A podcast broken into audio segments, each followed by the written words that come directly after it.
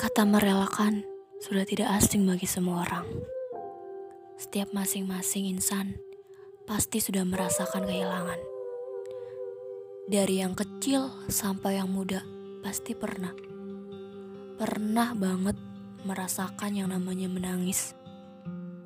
Kata ibu, menangislah jika dirasa itu menyakitkan.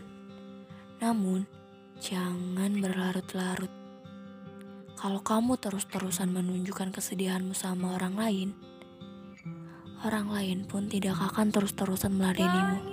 Karena apa? Karena ia sendiri pun memiliki urusannya masing-masing. Hanya diri kita lah yang bisa mengendalikannya.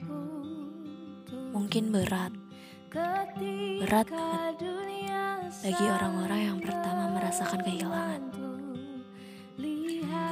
Rasanya kembali di dunia itu. Ingin kembali merasakan kehangatan pada masa itu. Tapi, kata dunia, ia terlalu tersakiti di sini. Maka dia harus dikembalikan. Mungkin pada saat ini aku tidak bisa mengikhlaskannya. Namun, pelan-pelan aku ingin belajar melupakannya dan melepaskan.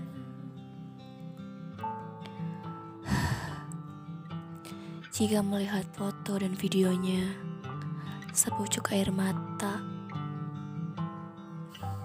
tidak bisa menahannya untuk tidak menetes. Kehilangan sebuah benda ataupun perasaan memang sudah terbiasa bagi saya. Tetapi dunia benar-benar menundukkanku harus bisa merasakan kehilangan seseorang. Bagi saya, kehilangan seseorang itu ada dua jenis.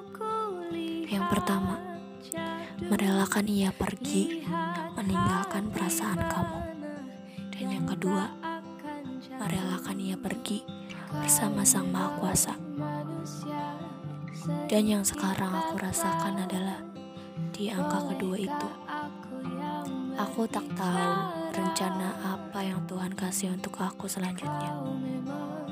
Jadi untuk sekarang ini, jalani dulu dan semangat.